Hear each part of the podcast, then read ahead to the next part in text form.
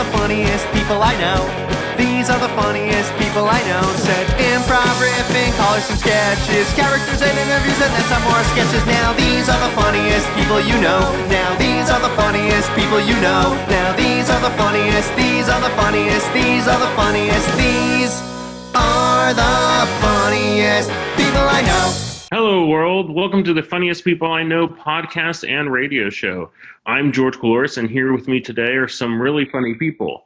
On the line, we've got Alexandria Sweat. What's going on, Alex? Hey, George. Not too much. Very interesting. I'm just glad to be here with you guys to laugh my worries away. Awesome. And from Midtown Atlanta, we have TJ Jackson. What's up, TJ? Hey, George, just day 69 of unemployment and wondering what life's about. So I'm doing great. All right. And joining us this week as a guest co-host is the very funny improv actor, Freddie Boyd. What's going on, Freddie? Hey, that's me. Yeah, it's good to be here, you guys. Did y'all hear TJ say 69 earlier? Oh, yeah. That was pretty dope. But I was like trying to come up with a number because I knew it wasn't less than 50, but it wasn't more than 100. So I don't know why I landed on 69. I know why. Because it's the funniest number. I'm just immature, I guess. Because you're 12. But yeah, I'm also mourning the loss of, I guess, PUA is coming to an end in a week or so. We'll see what happens with that. Hopefully something's in the works. Out here surviving. I'm really glad you're joining us today, Freddie. You and I have never officially met, but I've seen you perform a ton of times on stages across Atlanta, High Wire Comedy, Village Theater, Dad's Garage. So it's really cool to have you on the show. It's really cool to be here. So what's the funniest thing that happened to you this week? Nothing funny happens to me, man. I guess I can say it because my girlfriend won't hear it. We're celebrating our 6 months because we're that kind of couple. And I bought her a mug from Walmart with pictures on it. And the biggest picture on it is just this really dumb meme that has a really scary picture of Cupid on it. And it says, even Cupid's a bit grumpy before he's had his morning coffee. It's just a sentence that somebody old thought was really funny. But the first time we were scrolling through her aunt's Facebook page and we saw that meme, and I cried laughing for 20 minutes straight. I haven't laughed that hard in a long time, so every time I look at it, it brings me to tears in the best way. I want to know who thinks, man, who are the most cheery mythical creatures? Santa Claus. I guess the Easter Bunny is pretty happy. Who thinks of Cupid and is like, well, I need my coffee, and you know who would be funny to also need their coffee? Cupid, a baby. I totally want a whole backstory about someone who designs mugs for a living.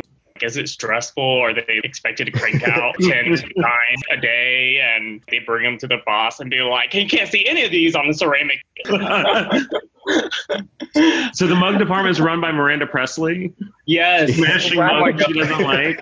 Yes. Something's been on my mind all week. I have started reading the book by the president's niece, Mary Trump, called Too Much and Never Enough. And I'm living in this weird world of the president's upbringing. And it's she gives a lot of information about family dynamics and dysfunction, financial drama. She also paints a fascinating portrait of 45 from a psychological point of view. But the one thing that's really stuck out to me is that he's a terrible gift giver. Have y'all heard about this? No. Yeah. He gives terrible regifts. So some of the gifts that come up in the book is he gave his niece a novelty shoe filled with candy and other nonsense that was clearly missing items that they had taken out, like the caviar. It starts bad at novelty shoe. Novelty shoe, it's either a shoe you can't wear, so it's too small, or it's too big. I don't get the novelty part. And there's also just one of them. Yeah. Oh my God. It just is so on brand for his type of trashiness. And it probably came from the gift shop at one of the Trump Towers or something. So he paid himself to give this gift. He didn't pay for anything. And he probably was like, you suck. That's my Trump impression. No, keep doing it. It's great. You were close. Yeah. Oh my God, is Donald Trump in the room? Wow. Oh my God, thank you. Thank you. He also gave her a pack of cheap granny panties, just like underwear. They gave her brother a 2-year-old calendar. I'm poor and I can't fathom. That's the stuff that even I would throw away. I keep everything, and a 2-year-old calendar is going in my trash can. The fact that that would even come up in a biographical setting just proves how awful it is.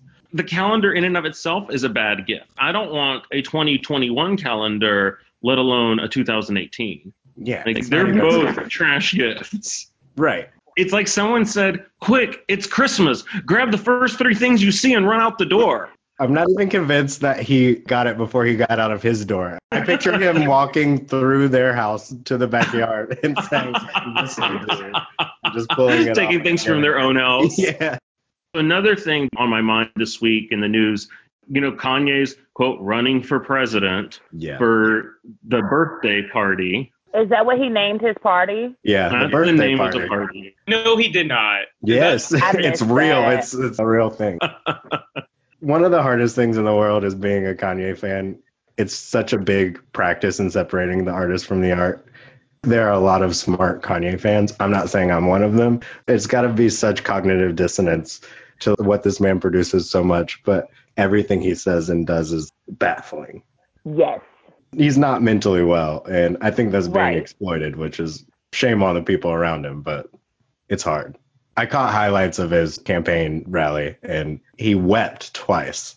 His political views are really all over the place, not in the worst way, which is weird. It's like, definitely nobody should ever vote for him ever, but his policies are better than Donald Trump's. Like, which is weirdly true. I just need Kanye West to take his meds and leave my Black history figures out of his mouth, okay? Because the next time he talks about Harriet Tubman or Rosa Parks or whoever, slavery not being real, I'm going to slap a fool. I need you to take your medication, take a breather, and sit down, sir. We want to care about you. We need you to care about yourself, Kanye. And like you said, the policies are based on personal anecdotes.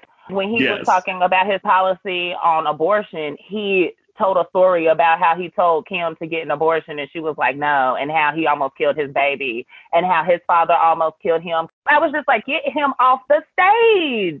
I don't think Kim or his baby wanted him to discuss that in public. It was so uncomfortable. I'm with you. It's hard to be a fan and also see this constantly. I don't know what to make of it. And I'm also scared America will vote for this. What he's saying is definitely not okay. And there's no excuse for it. There are people big upping and co-signing on his breakdowns in public. People are just eating it up. When is society to blame? When is this camp to blame? Mm-hmm. Everybody's like, don't listen to this fool. But why are we even entertaining it in the first place?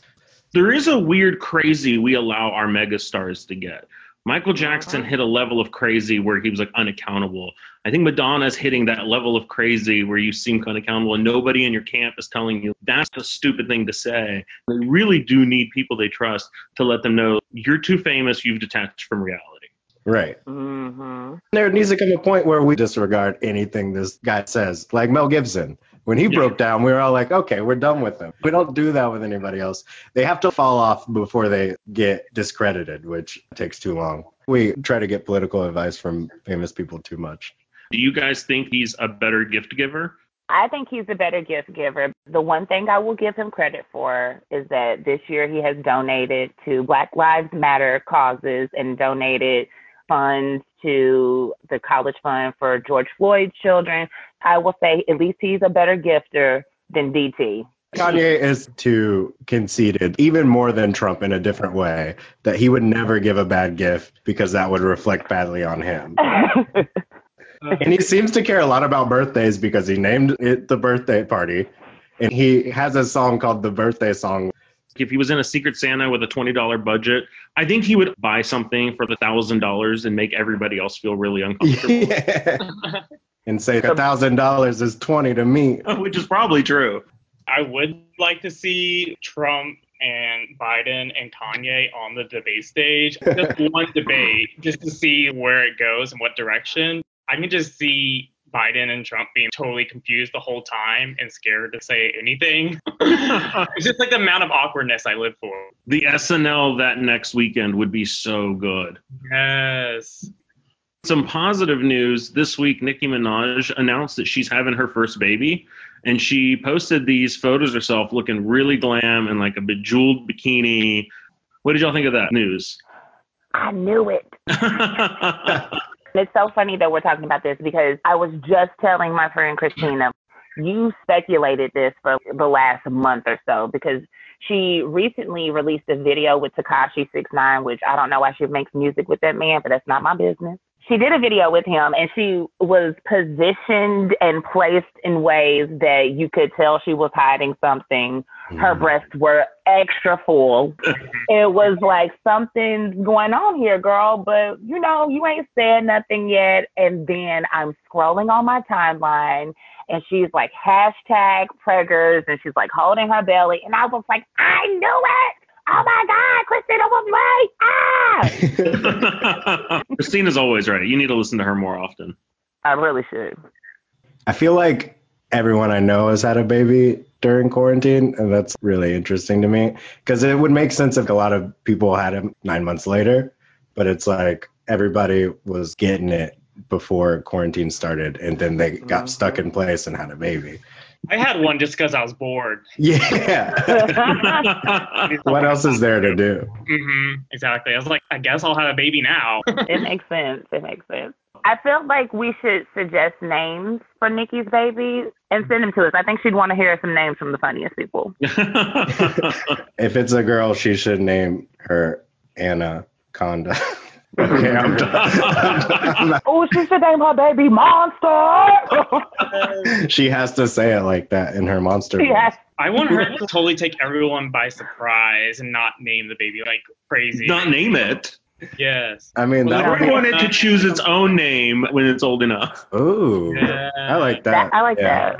Parents do mess that up a lot of the time, and it's no fault of the kid. They literally have to live with that until they can get it changed. But most people live with that for the rest of their lives. I agree. But I don't think kids would pick much better names. I know the names that kids pick for dogs, and those are almost always stupid. Yeah, I named my dog Stupid, too. I think I would come out of 4 or 5 and call myself Fire Truck. It's better than Blanket. Anything's better than Blanket. Or whatever number Elon Musk named his child. Oh, yeah, that was weird. I also heard that Jessica Biel and Justin Timberlake had a secret baby this week. Rumors are that she secretly delivered this weekend. So my question is, Alex, if you were going to have a baby, would you go the Nicki Minaj route and pose half naked, or like Jessica and keep it a total secret from everybody? Oh, I'm so conflicted because the half naked is fun. The photo shoot was great. Nikki had those clear heels. She had on candy cane bralettes and ruffled panties. I was here for that. But also being like, flat out, guess y'all didn't know my business.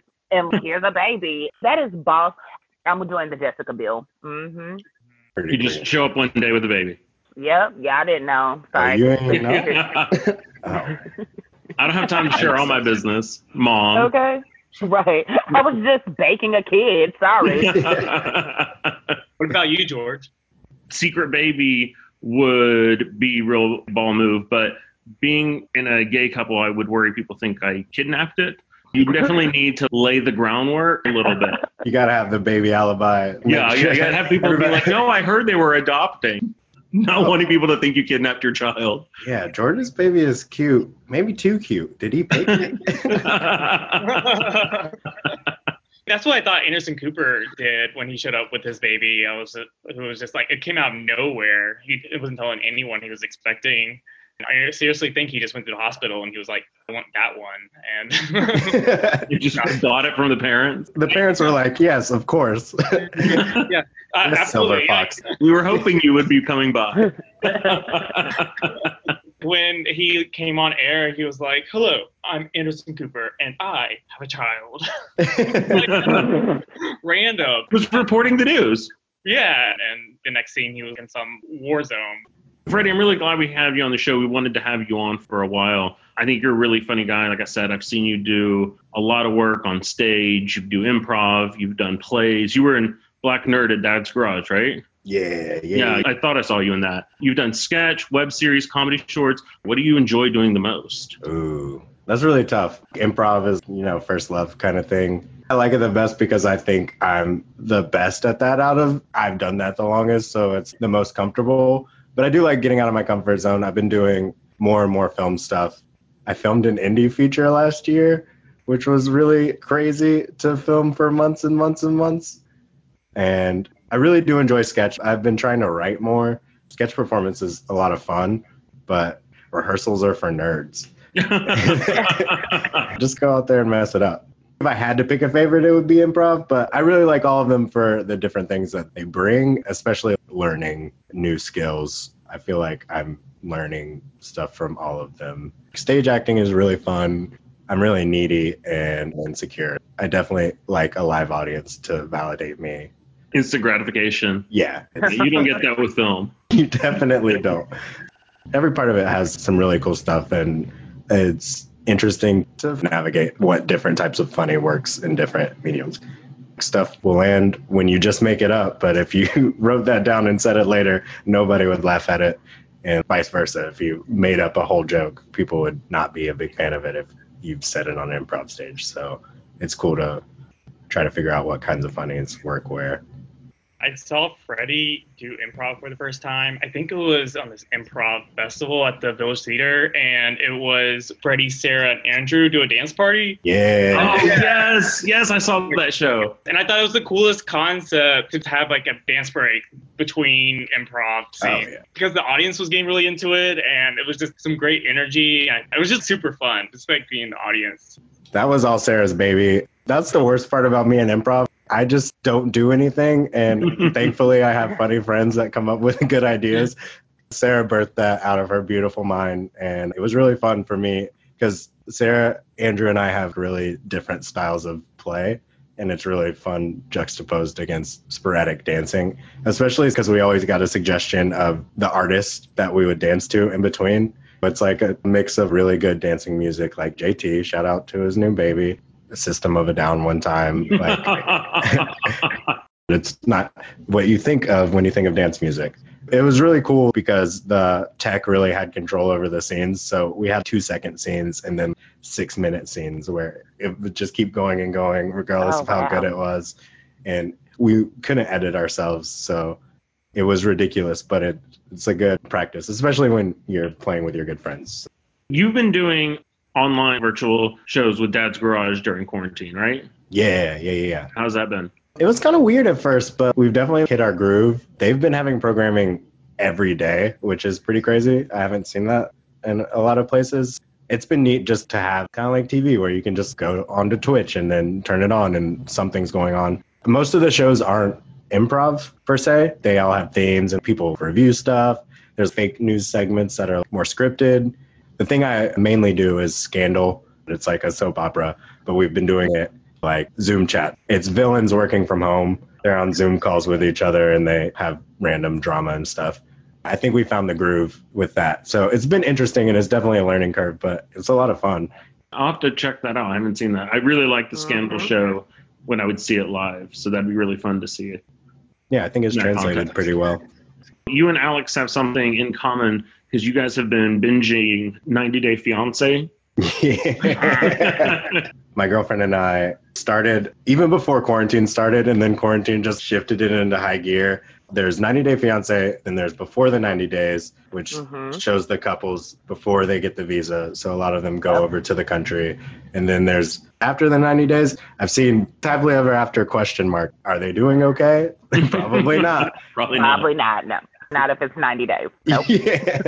And then it's 90 Day Fiance the other way, because usually they get engaged with someone and they come over the K-1 visa, which they have 90 days to get married. But some people go over to their fiance's home country. I'm always so fascinated by the Americans and how American they are. You decide to date people that are coming from countries the conditions are not similar to what we're used to here in the U.S. then blame these people for the conditions of their country being the way they are upon them visiting these countries. There are these types of people in the world, and it's mind-boggling. Uzman, yeah. He's a rapper in Nigeria. Baby Girl Lisa went to Nigeria to meet his family so they could get approval from his mom, because he's Muslim and like very traditional in their faith, and you have to get approval from the matriarch of your family, all these things. Before she gets there, she has problems with his fans making comments on his social media, and she goes after the fans in his comments. His team is like, you need to check her and get her together because she's going to mess up your brand. He's like, no, I love her. And he apparently made this song, Baby Girl Lisa, or something that's supposed to be about her. I'll be there for you every single day. The whole time she's there, she complains about everything. She's 2 years older than his mom. It's crazy. She just comes over there and she's not happy with anything. He's Muslim, so he is used to being in charge. They're just clashing all the time.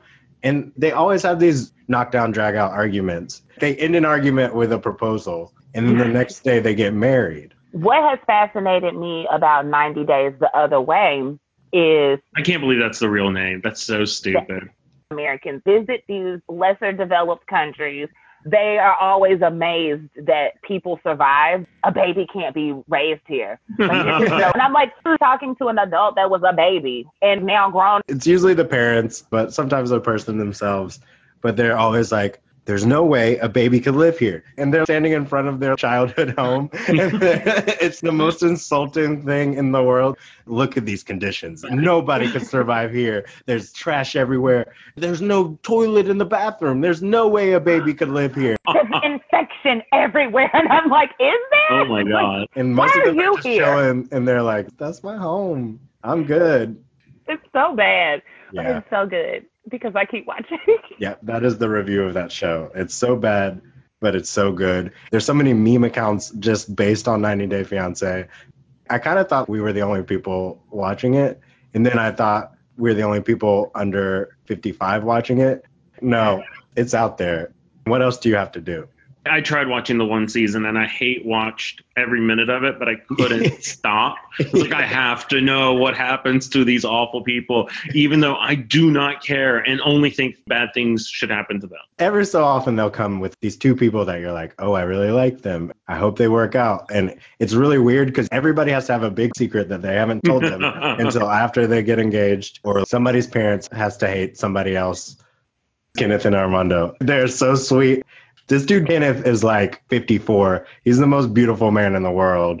His fiance is 30, and he looks better than his fiance. He does. He has 4 kids, and he has grandchildren, but he's leaving all of them in Florida to move to Mexico. They're so sweet, and they're so in love. I was still nervous, Freddie, because of the preview. Kenneth let his American come out when he did not choose to learn Spanish before moving to Mexico. No duh, boo-boo. Like, what do y'all think? Where do you think you were going? Because it's the franchise it is, I have already given up hope, and I'm saying that this beautiful couple is going to be trash to save myself the heartbreak. You got to temper your expectations. Freddie, I don't know if you know this, but TJ has a talent. He believes that he is a dream interpreter. Ooh. In a past life, I was a dream interpreter, and I feel like those skills came on to this life, and I still have that third eye, as Brittany calls it. Oh, I believe that. Since TJ believes that his past self might have been a dream interpreter, and Alex and I have been having some weird recurring dreams lately, we thought we'd ask TJ to interpret them. Cool. Alex, what was your dream? It was that I was out in public with a mask on, but nobody else around me had a mask. And they kept getting in my space. I was at a store and they kept reaching over me and I was shaking and hyperventilating. And then I woke up. Do you remember what kind of store this was? It felt like a Kroger, maybe a Publix. Grocery store. Okay, that changes things. So what does it change? Right. Let the man work. Thank you, Freddie. I consulted my other dream interpreter friends in our Facebook group. Basically, masks mean that they are hiding your feelings of sorts, or you're masking your inner thought, you're like holding something back, and it may just signify that you're hiding your emotions on a particular matter or from yourself. Ultimately, I think you're just scared of getting coronavirus. Or there being a zombie apocalypse. They're just all coming after you. Were these all the Karen types coming after you? There was at least one Karen to my right. I feel her. She was yelling for a manager and trying to get half off of her croissants. It was disgusting. All of us experts are still trying to interpret the Karen, which is becoming more common in dreams these days. So I'll get back to you on that. So inner reflection and go to Kroger and know that it's all right. Thank you. TJ, that was thoughtful and coherent. Is that not normal? We'll talk offline. Okay. I was impressed. I have faith in you now. I'm going to tell you my dream. I had this recurring dream last month where I'm at work at the restaurant in the kitchen and I'm stressed out because I'm low on fried chicken. So I'm frantically making fried chicken. Then I find out that the dining room is full of aliens from outer space. And so there's tables full of aliens having dinner and every one of them wants fried chicken. And I'm really scared that they're going to kill me. And then I would wake up sweaty from this crazy dream. So what does that mean? Oh my gosh. Usually with recurring dreams, it means that this is an ongoing issue that we just haven't dealt with. Was there any sexual encounter with the aliens in your dream? No, I didn't have sex with any of the aliens. Why not? Made them. Exactly. I was very busy. Right? Yeah. There certainly wasn't time for that. I was behind on chicken. Well, maybe you need to make time. No alien sex, just chicken. Usually kitchens in dreams means that we are working on something towards a goal, like something's being cooked up, like a new project. And then fried chicken, interestingly enough, means that you have worries or many cares, but you'll profit from them in the end.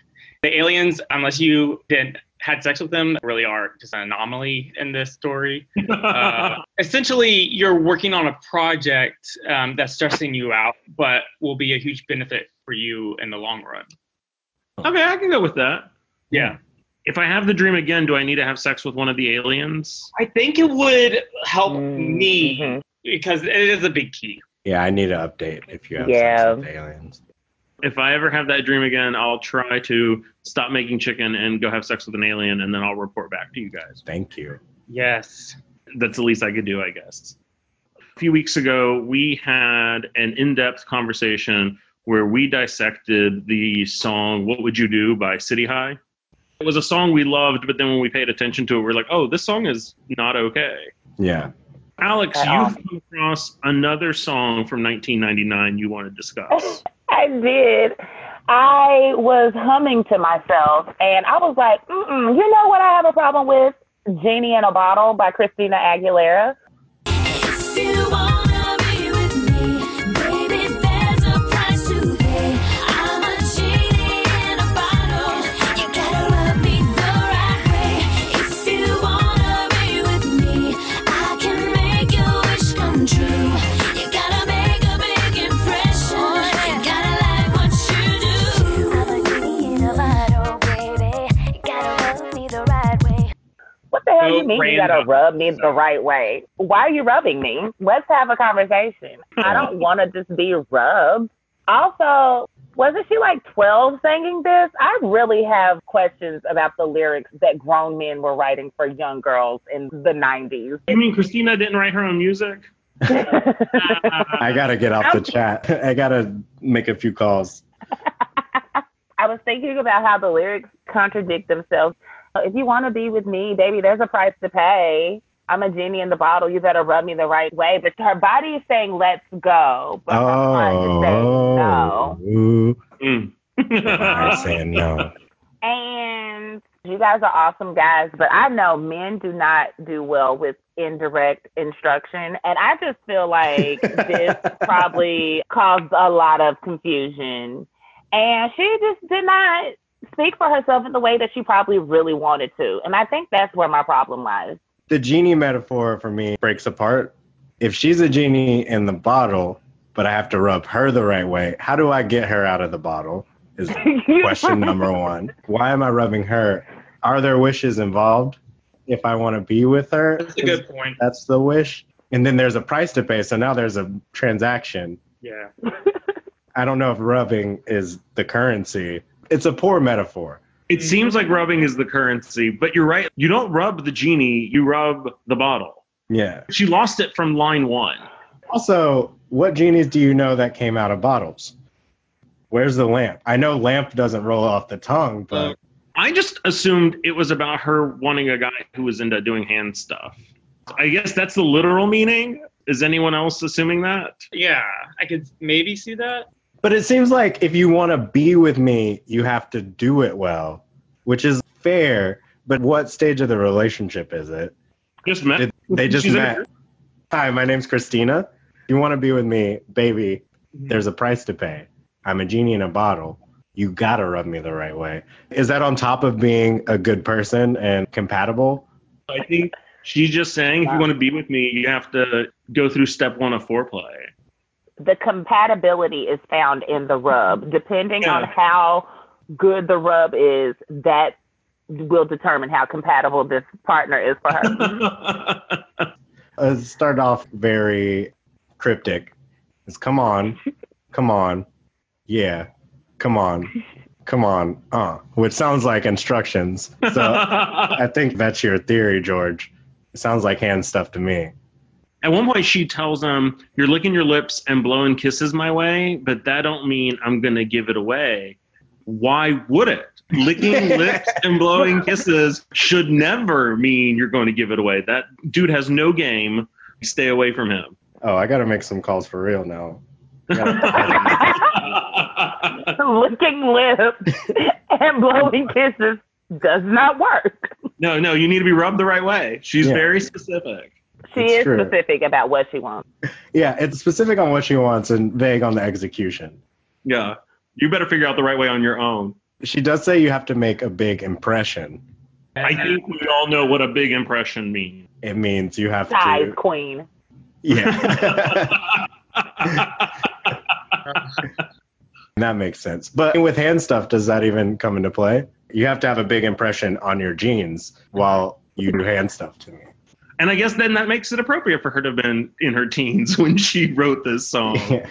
I think that we all tried our hand stuff in our teens, so yeah. Definitely on Revisited, so strange. Another beautiful line is, hormones racing at the speed of light, but that don't mean it's got to be tonight. Baby, baby, baby, baby, baby, baby, baby. Those are mixed messages right there. Yeah. It's like, it doesn't have to be tonight, but you do eventually have to rub me the right way.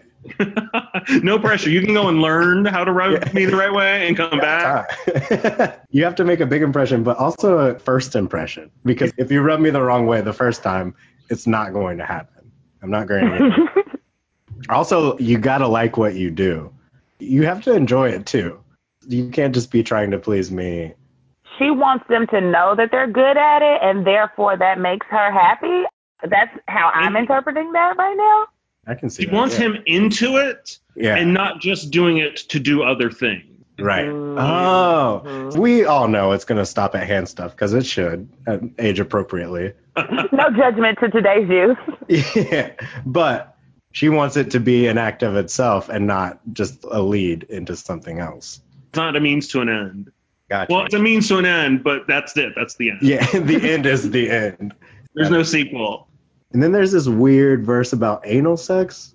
Did y'all read that? I'm just kidding. That's not in there, obviously. That joke is so 99. I'm so 2000 and late. This has been another episode of Funniest People I Know. Thank you so much to our guest, Freddie Boyd, for joining us. If you want to know more about Freddie and see his online shows, check out dadsgarage.com. Thank you so much, Freddie, for being on the show. Yeah, thank you guys so much for having me. It was a lot of fun. We record for the Georgia Radio Reading Service. Thank you to producer Jane Boynton, who edits the show. Thank you, Jane. Thank you, Jane. Thank you, Jane. If you enjoy the show, please review and subscribe, share with a friend. You can email us at funniestpeopleiknow@gmail.com if you want TJ to interpret a dream, or find us on Facebook and Instagram at Funniest People I Know. Y'all have a hilarious week. Bye. Bye. Bye. Bye.